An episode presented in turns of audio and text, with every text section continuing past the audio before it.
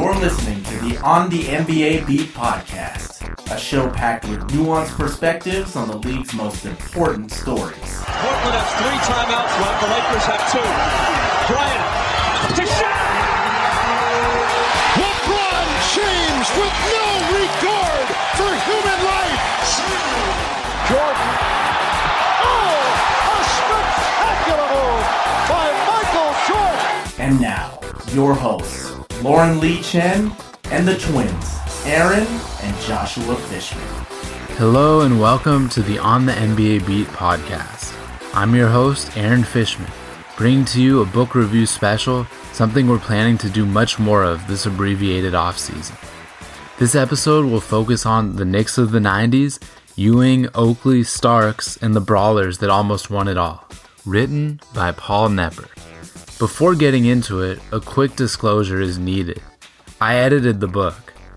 Any bias from having worked on the project aside, I'm confident the typical NBA fan will enjoy this thoroughly researched and even more thoroughly reported piece of storytelling.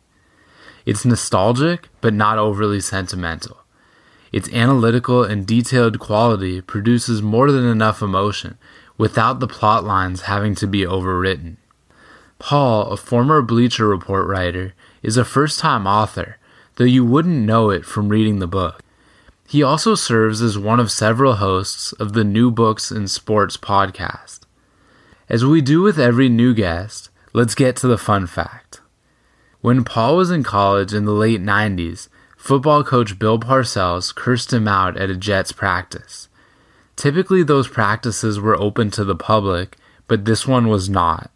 When Parcells noticed Paul peering through a window, he walked over and absolutely let him have it.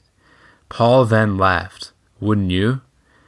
Anyway, whether you're a Knicks fan looking for hope again or merely a break from the present state of affairs, a longtime fan from back in the day, or merely a sports aficionado or someone who loves a good story, thanks for tuning in. Here's that discussion. Thanks a lot for doing this. I'm looking forward to getting into it. Thanks, Aaron. It's great to be on the show. Thanks for having me. It's my pleasure. I really enjoyed the book. You've compiled this phenomenal narrative through hard work and clearly no shortage of passion for this particular topic.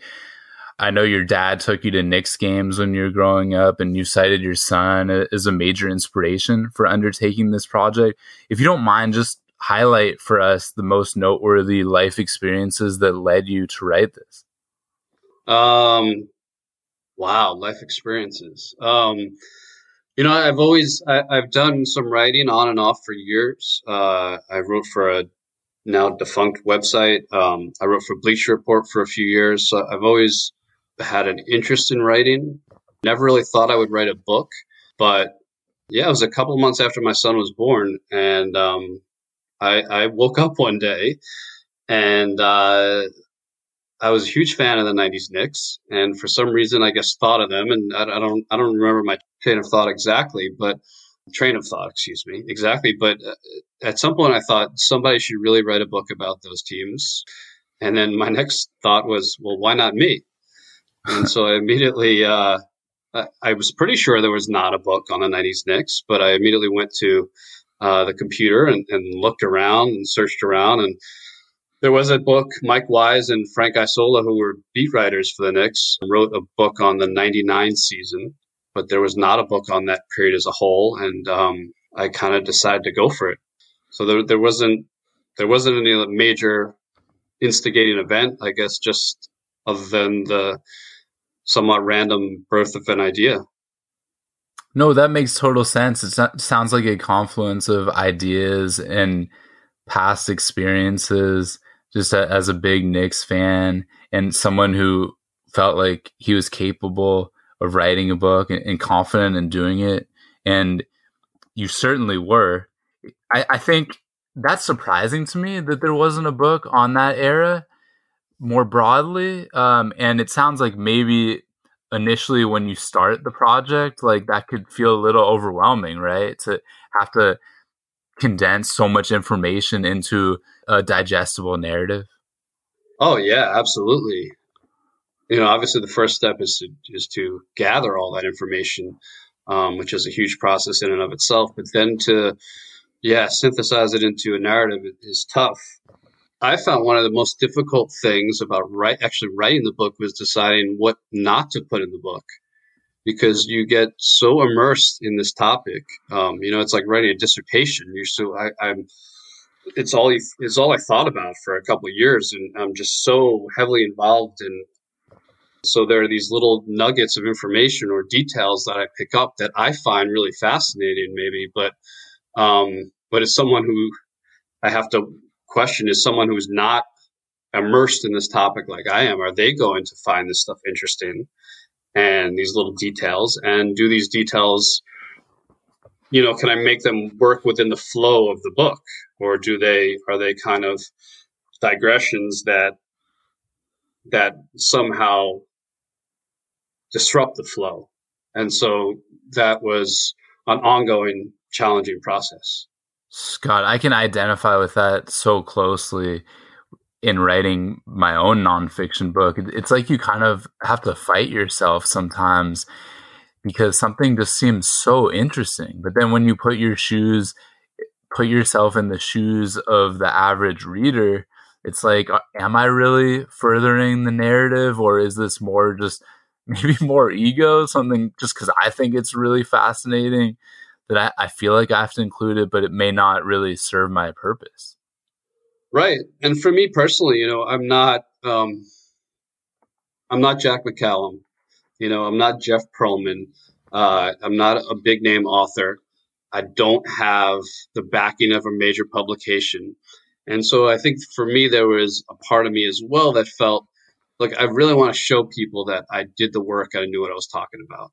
And sometimes that included, you know, just sticking in as much information as I found and trying to just put it all out there and be like, hey, look what I did. Like I, am this is a legitimate work here. This is well researched. Um, but so I had to fight that instinct at times. If possible, could you pinpoint the most exhilarating part of the process?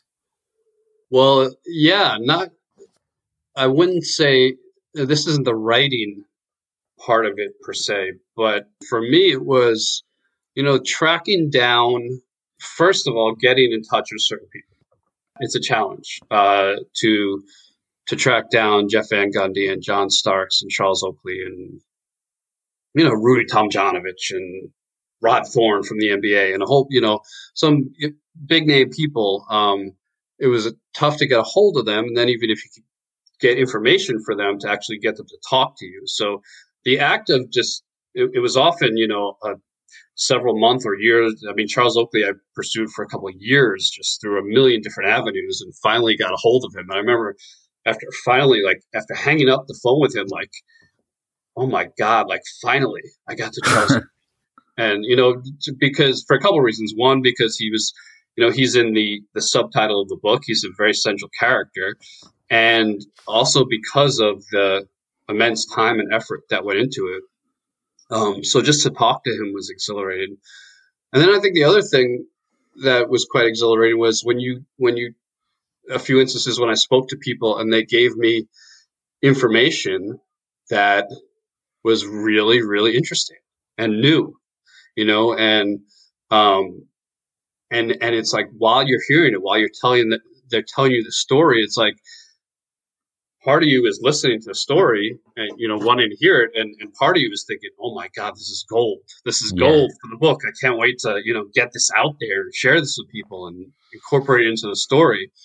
So for me that was kind of uh, the hunt i guess you could call it. The hunt for for sources and then you know some of the fascinating nuggets that came out of that hunt was the highest parts for me so you said two things I want to follow up on, but um, just so listeners know, I don't share the interview script with the person I'm interviewing beforehand. We did a little pre-interview just so we're on the same page, but you perfectly anticipated my next question.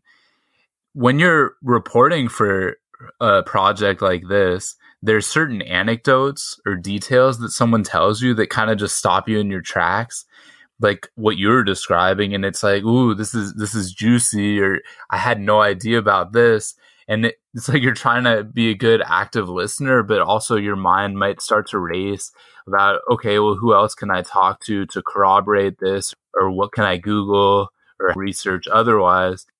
Over the course of writing your book, there had to be a number of instances of those. Are, are there any particular ones that come to mind? Yeah, um, you described it very well. What you're going through when you, when those moments are happening. Thank you. Um, I think you did too. A couple. Uh, so I talked to this. Uh, I talked to a guy named Dick Butera, and he's a very close friend of Pat Riley's. And in fact, when Pat left the Knicks, Butera negotiated his contract with the Heat. Butera wasn't an agent, but Butera had a bit of a relationship with Heat owner Micky Arison, and Riley asked him to do it. That became very controversial and was actually the subject of a tampering lawsuit. Anyway, the Knicks in 1994 they lost in Game Seven of the NBA Finals, and that game was notorious for John Starks shooting two for 18 from the field, including one for 10 in the fourth quarter, and really shot the Knicks out of out of the game, out of their biggest game of the past 50 years. Um, and I'm talking to Butera, and he reveals to me that he hung out with Riley on the day of Game Seven. They hung out in, in the Four Seasons in in Houston together all afternoon in Riley's hotel, and they're getting ready to go to the game, and they get they're waiting for the elevator to go down to leave the hotel and head to the arena, and Butera tells me that Riley looked at him and said, "Well, I, well, my friend, I know three guys who are going to show up tonight." And Butera said, "Who?" And he said, "Me, you, and John. John being John Starks." And like to hear that, knowing you know that Stark shot two for eighteen, and there was so much, so much second guessing about Riley's decision to keep to stick with Starks and not sit him down after he's bricking shot after shot after shot and I, I just when he when he told me that, I just I couldn't believe it. I couldn't believe Riley said that. That basically of all the players on the team, that Starks was the one guy he knew was going to show up, and then Starks had that that terrible, you know, terrible uh, shooting night. So that was one. I mean, there some stories, some stories about fights. Um, you know, I got wind of a fight where Charles Oakley I mean, there's so many Charles Oakley stories and Charles Oakley fights in particular. But Charles Oakley got in a fight uh, on the team plane in 1988. Like he's throwing haymakers with Sidney Green at 35,000 feet in the air. Wow. Um, he knocked Tyrone Hill unconscious before a Knick game in the early 90s, which I'd never heard about before. And so some of the fights, um, some of the behind the scenes uh, bickering, stuff like that, a great story about Charles Smith. There was a lot of stuff like that. But I think that the Starks comment, there was just something about that that really just got to me like, wow, I can't believe I can't believe Riley said that. When you write about a topic that's so far in the past, I know it doesn't really feel like it's that long ago, but it, it kind of was. Mm-hmm. I think one major challenge would be fuzzier memories from people, but was a, a considerable benefit that people felt less guarded and, and were more willing to be open and transparent about what actually unfolded? I think so. I do think so. Um, you know, there's the emotion, they're not as, as emotionally caught up in it as they were, you know, 25 years ago or, you know, even a couple years after it happened or whatever it was. So I, I do think so. That's tricky though, man. The, the, the time is tricky you know, some memory is a weird thing. Uh, sometimes we develop false memories or partial memories, or uh, you know, we block certain things out, and um, it's hard to ask people, "Hey, how did you feel when this happened 25 years ago?" You know, and and you may think back and say, "Well, I," you know, you may recall how you thought you felt, or or you know, I I just think sometimes over time those memories get distorted and I even, you know, I found some instances where, you know, like Charles Oakley, for example, when I talked to him, made comments and, and his re- recollections of Pat Riley and a couple other incidents were very different now than his quotes at the time. Um, you know, not just that he views them differently, but that he, you know, like he says, "Oh, I never would have said this. I never, th- I never thought that. I never thought this." Well, well, you said it at the time. So the the time the time lag is interesting. There are some things that are um, some aspects of it become complicated. Mm-hmm. But I, I think you're dead on. I think there are some benefits in that people are willing to talk about a lot of those things, you know, more openly years later. I don't know if you tried to reach Patrick Ewing and, and you weren't able to. That's maybe the main one that comes to mind. Pat Riley. I, I wasn't sure um, if you were able to reach him, but your reporting more than makes up for not being able to interview any one figure, regardless of how important they are to the story. I should say reporting and research. But yeah, along those lines, who couldn't be reached for the project or declined to participate that you're most disappointed about and and basically was it just what I said that you just have to work around it by just reporting the hell out of the story and, and doing more research? Yeah, you nailed them. You you nailed the two, uh, Riley and Ewing, and I knew both of them were going to be long shots going into it.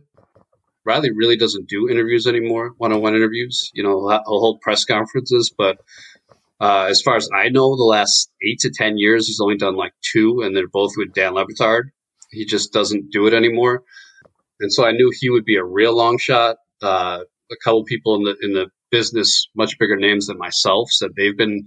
I know Zach Lowe, for example, of ESPN, who's you know as big a basketball reporter as they come, has said that he's tried for years to get Riley and he can't get him. And then Patrick was the other. Patrick, he does a lot more interviews than Riley. He's also notoriously very guarded. And if you notice, he tends to do interviews with people he's known for 30 plus years so that, that he's developed a, in the media that he's developed a relationship with and feels comfortable with. Mm-hmm. Um, I thought I tried to get him through Georgetown. I tried uh, Mike Jarvis, who was his high school coach, who I interviewed. Um, reached out to him for me. I, I thought that was my best shot, but it didn't pan out. But no, you're right. And here's the thing: like, I think you can. I mean, if you give me a choice between talking to Patrick Ewing, especially Patrick Ewing, who's very guarded, and talking to five to ten people who knew Patrick Ewing well about Patrick Ewing, I'll take the five to ten people any day. Um, I think they offer different perspectives. I think they are probably more honest than Patrick might be. You know, I just think they see him in a different light, and you could get. You know, I spoke to Mike Jarvis, who knew Patrick was not just his high school coach, but knew him when he was very young. You know, I spoke to someone who played with him at Georgetown. I spoke to a lot of his teammates, coaches, on and on. And so you start to paint the picture through all those different sources. And then, of course, you know, there's been a great deal written about Patrick going back to when he was in high school. So you you study that stuff and you read up on anything and everything you can get your hands on. For this next one, I have a feeling I know where you're going with this. I, I have a guess at least, but of all the colorful characters that you help bring to life through your storytelling, who do you think was the most colorful? For me, it was Oakley. That's what I thought uh, you were going to say. Yeah. I interviewed close to 100 people for the book, and everyone had an Oak story to the point that like I would actually ask people, okay, give me your best Oakley story. And I'd say seven out of 10 of them were about what a tough, physical, intimidating, scary guy he was. And three out of 10 were what a kind, gentle, caring, unselfish man he is. Um, I, I I never imagined I would hear multiple people use the word sweetheart to describe Charles Oakley. and and I think that's that's you know what made him that's what makes him so interesting is he had a real tough side and, and that wasn't a I mean that wasn't a front. He was a legitimate tough guy. He beat people up for real. I mean he was I talk about in the book, there were players on other teams were legitimately afraid of him and for good reason. And yet he had this very soft gentle side. And, you know, he would do anything for a friend. He would do anything for a teammate. Um, just, you know, little things like I, I, spoke to one of the ball boys who told me, you know, he mentioned to Oak that he had his eighth grade dance coming up. And Oakley said, Oh, cool. You know, I'll give you my car and my driver to take you to the dance. And that's just, it's a simple thing, but you know, to a, to an eighth grader, I mean, that means the world. And, um, So he did a lot of things. There are a lot of stories like that, and so I, I found that really interesting. I think it's important for us to discuss the nostalgia factor. You ended the epilogue, and I guess by extension the book, with this poignant line Gone are the days of brutal battles between heated rivals and the primal passion they evoked in players and fans. And as you and I both know, 90s nostalgia is a very real thing in sports and otherwise. And we saw it recently this year with the docu series The Last Dance on the 90s Bulls, which overlaps a good deal with your book, of course. What are the main aspects of how these Knicks went about their business that you and I'm sure a number of your readers are pining for right now that's missing in today's NBA? Yeah, the tricky part about that is, um, you know, for Knicks, it's comp, it's there's another layer to it for Knicks fans in that, you know, the '90s, the Knicks were a really good competitive team that went to the finals twice, that went to the playoffs every year, and now they have the most losses in the league in the 21st century. They've been dismal for 20 years. So I think, regardless of style of play, I think any Knick fan who is around that has nostalgia for those days just because they were competitive. But as for the play specifically, uh, the physicality, there seemed to be greater intensity. There seemed to be, and I think the physicality contributed to that. Um, every time down the floor, every possession felt like a battle. So that's one. I, I also think there was more player continuity then. I think you have a lot of certainly among stars, but even in general, the contracts are shorter now. And so guys aren't, teams aren't together quite as long. And so there was something about the 90s where Patrick and the Knicks played Jordan the Bulls in the playoffs five times from the late 80s to the mid 90s. Um, they played the Heat four years in a row in the playoffs. They played the Pacers six times from 93 to 2000. And a lot of that was, I think, you know, and it was the same guys. You know, Reggie Miller was in with, with Indiana the whole time. Patrick was with New York the whole time. The, throughout the whole decade, you know, you had less player movement, and so I think between the intensity that came about from the physicality and the continuity of the the rosters, you developed uh, greater intensity in the matchups, greater intensity in individual games, and greater intensity between teams and rivalries in that sense. You referenced the Knicks' ineptitude in the last couple decades. I have a stat I wanted to cite before posing the question to you. In the 20 years since Ewing's last season in town, that was the 99 2000 season, the Knicks have won a grand total of one playoff series and they've made just five playoff appearances over that stretch. And of course, in the Ewing era, New York made the playoffs all but twice, and those were Ewing's first two seasons in the league. Could you offer words of encouragement or give the contemporary Knicks fan anything right now that would make them feel better? Um, other, th- I mean, I'm sure they don't want to just give up and start rooting for the Knicks.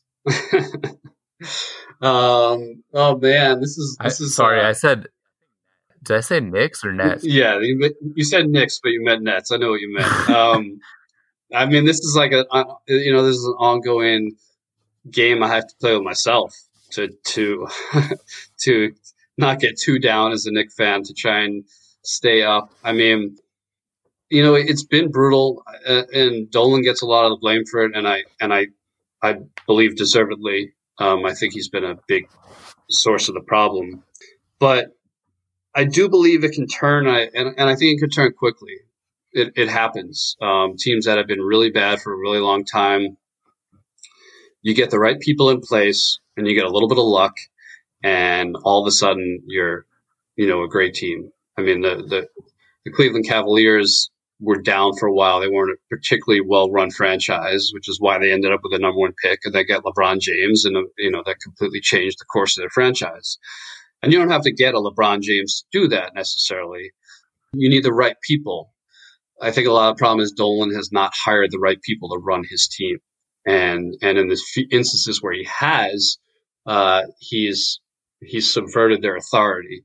And so I think Um, I don't know about Leon Rose. I hope he's the guy. Uh, I think time will tell. But I would just say that things can turn around relatively quickly, even when it feels like, you know, it's been bad forever. The Clippers were a horrendous franchise for many years, um, my whole childhood, and they were kind of the laughing stock of the league. And they turned it around. They got Blake mm-hmm. Griffin, they got Chris Paul, and and now of course they have Kawhi and Paul George. But for the past you know seven eight years, whatever it's been, they've been a very good competitive team. So history is history. Um, it can turn around. That's the best I could give you. Sounds like there's hope. Yes. Yeah, even if it's just a glimmer, there's always hope. Yeah. Stay tuned. We'll be right back with more show.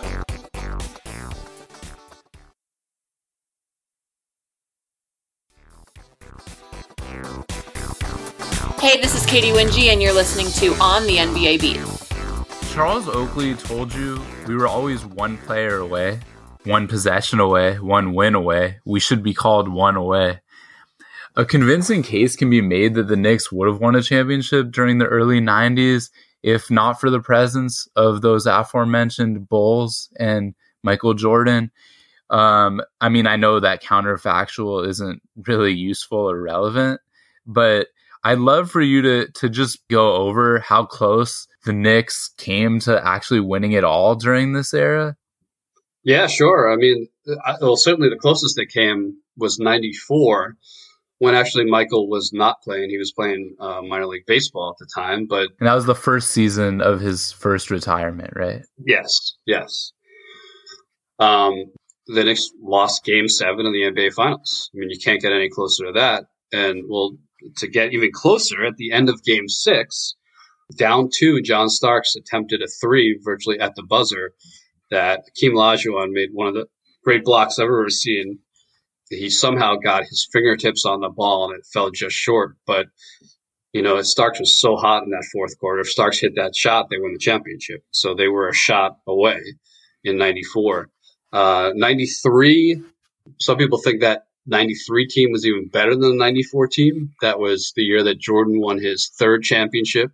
And the Bulls beat the Knicks in the Eastern Conference Finals in six games, a tightly fought six games. The Knicks were actually up 2 0 in that series and had a really good shot to take game five that would have put them up 3 2 and with home court advantage. But the Bulls eked it out. And I think if the Knicks had won that series, there's a very good chance they would have they would have won the championship that year. Um, so those are really the two closest, I would say. They went to the finals again years later in '99, um, mm-hmm. lost to Tim Duncan, Dave Robinson, and the Spurs. And Patrick was hurt in that series; he didn't play. So that I think I think the Spurs win that anyway. But you know, you get to the finals, it's pretty close. Yeah, that was kind of a weird year. That was the lockout shortened season where the Knicks were the eighth seed, right? Yeah, yeah, they were the eighth seed. It was and the really Spurs were run. dominant. They, I think their winning percentage was seven forty or something, and they just that was their first championship of the Duncan era, and then yeah. they won four over the next nine seasons. Yep now that we're 35 years removed from the 85 draft when the Knicks selected Ewing first overall and more than 26 from that finals appearance against the Rockets, are there any popular misconceptions about the 90s era Knicks? Um just anything that you hear often that you don't you think is misleading or inaccurate? I think Patrick gets a bad rap you know, people say he couldn't get them over the hump and he couldn't beat Jordan and, uh, you know, he lost to Olajuwon in the finals and all those things are true, but nobody could beat Jordan then. Um, and Olajuwon is, I think, at least top 15, possibly a top 10 player ever. I mean, he was magnificent. And the other thing is that Patrick didn't, you know, look at his career, look at his teammates. He never played with an, another Hall of Fame player. And, you know, of course, Michael had Scottie, and in the later years, he had Rodman. Um, and, you know, we look at it in recent years, it's guys, guys win, you know, LeBron is Anthony Davis now. He had, he had Dwyane Wade and Bosh in Miami. He had Kyrie in, in Cleveland. Um, you typically need another great player another, uh, uh, you know, a Robin to your Batman to win it all. And Patrick never had that, and yet I think took a lot of criticism for the team's shortcomings when very often it was just that he didn't have enough help. Mm-hmm. I think mm-hmm. that's that's kind of a misconception that Patrick, you know, couldn't get it done. I'd love for you to briefly discuss the ending of this era, how that looked. You did reference their kind of strange finals appearance in that lockout shortened 98 99 season, another year in which Jordan was temporarily away from the game. And Patrick Ewing had that Achilles tendon tear. And so he didn't play in any of that finals and missed most of the Eastern Conference finals games against Indiana. And then when he did return the next season, it was 20 games in, and the team had forged a whole different identity. So, talk a little bit about how the team transitioned away from Ewing and how you'd assess how they handled that. Yeah, I mean, Patrick, he was getting old. So, in 99, he had a partially torn Achilles tendon, which is, you know, is a serious injury for a basketball player and he was 36 years old at that point. and um, his game was starting to decline and maybe more importantly his body was starting to break down and so the next season especially as you noted he didn't play the first 20 games so they really kind of it, the process had started already the year before of turning into more of a perimeter oriented team around Sprewell and Houston and that process accelerated when Patrick was out the next year and when he came back, I think he had a very hard time adjusting to that. And Van Gundy has a quote that he's used many times that uh, I'm going to botch this now, but it's to the effect that the hardest thing in basketball to coach is a superstar in decline. And that's what Patrick was at that time. And so I think Gundy did a good job of dealing with that. Patrick was very frustrated by that. And consequently, after that season, he demanded a trade. I, I view that trade, the Patrick trade, as kind of the beginning of the downward spiral. I spoke to Dave Checketts, who was president of the Garden. He felt that they owed it to Patrick to respect his wishes. That initially he tried to talk him out of it, but you know Patrick wanted to go, and Patrick had done so much for the franchise for 15 years that they owed it to him to to trade him if he really wanted to be traded. But it ended up being a really bad move in that Patrick had one year left on his contract. They should have let him play out that contract. Let his you know contract expire, and then let him go, or bring him back at a very low rate. Instead, they traded him for some really bad contracts, and and then later flipped those bad contracts for worse contracts. And that was kind of the beginning of just poor personnel moves, um, poor use of the salary cap, and it, it was almost like they kept trying to, they got more and more desperate to try and find a quick fix or, or you know, an immediate solution. And in the process would dig themselves further and further into a hole. Mm-hmm. But I, I think that's really, that's really when it started. And soon after that, they traded Patrick. And a year later, Larry Johnson, who was a big part of that team, was forced to retire because of back issues. And um, a couple months after he retired, Van Gundy uh, resigned as coach, and that was really kind of the end of that era. This has been an absolute pleasure. I always love talking with authors. I, I just have one more question for you. Sure. And that is just about the book promotion process and how it's been getting the word out about this project that you've undertaken. And uh, feel free to incorporate how the pandemic uh, has affected that if it has at all. Just love to learn more about that process. Yeah sure. Um, i think there's a misconception uh, among people that when you write a book that your publisher you know kind of rolls out the red carpet and promotes the heck out of it and uh, that they have publicists on the case and this and that. And, uh, you know, I, don't, I mean, Barack Obama has a book coming out next month, I'm sure. I'm sure he'll get that treatment. Um, I, I, think that, you know, there are some, I think the really big name authors get that. But even I, I, have talked to uh, Jeff Pearlman about this, who's written, I think, nine New York Times bestsellers, a much bigger name than myself. And he said his publisher does virtually nothing. That it's all on the, the writer. I think back in the day, publishers had bigger budgets and they did do that more. But now it's really on the writer to get the word out there, to get your name out there. And so, you know, you, you, I mean, for me personally, I've reached, I've looked at basketball podcasts, NBA podcasts, and tried to reach out to anybody who does an NBA podcast or basketball podcast. Um, there are a lot of people who, there are a lot of Knicks specific podcasts who I've reached out to. I've, you know, contacted all of the the New York Knick beat writers for the local papers, for you know, the local New York papers, and said, "Hey, I wrote this book, and here's the info on it, and love to talk to you about it. You know, maybe you can do a story on it, something like that." Um, and I did have a, a, big piece that came out in the New York Post on Sunday, which was nice. Um, That's really cool. Yeah, I'm trying to think. Uh, That's a else? great rundown. Yeah, I'm trying. I mean, there's more like you just gotta you know it's like the book you know you, you when you write that book you do everything you can you research every angle try and get every piece of information and you have to promote it the same way. You just uh, you know you think about well who do i know? You know is there anybody i can ask to call in a favor or this or that? You know i have a good friend who whose father-in-law knows, uh, you know, a writer from one of the New York papers that I remember this one back in the day. So I called him up. Hey, does your father-in-law still know so and so? And can you, you know, you could you could reach out to him and and get him a copy of my book like that. Um, yeah. I would think also, depending on your personality, it could be a little bit tricky or uncomfortable if, as a writer, you're kind of used to not being part of the story and it sometimes feels like you're being shameless in your promotion of yourself and the project, but nowadays you kind of have to be. And it's corny, but everyone says you're your biggest advocate.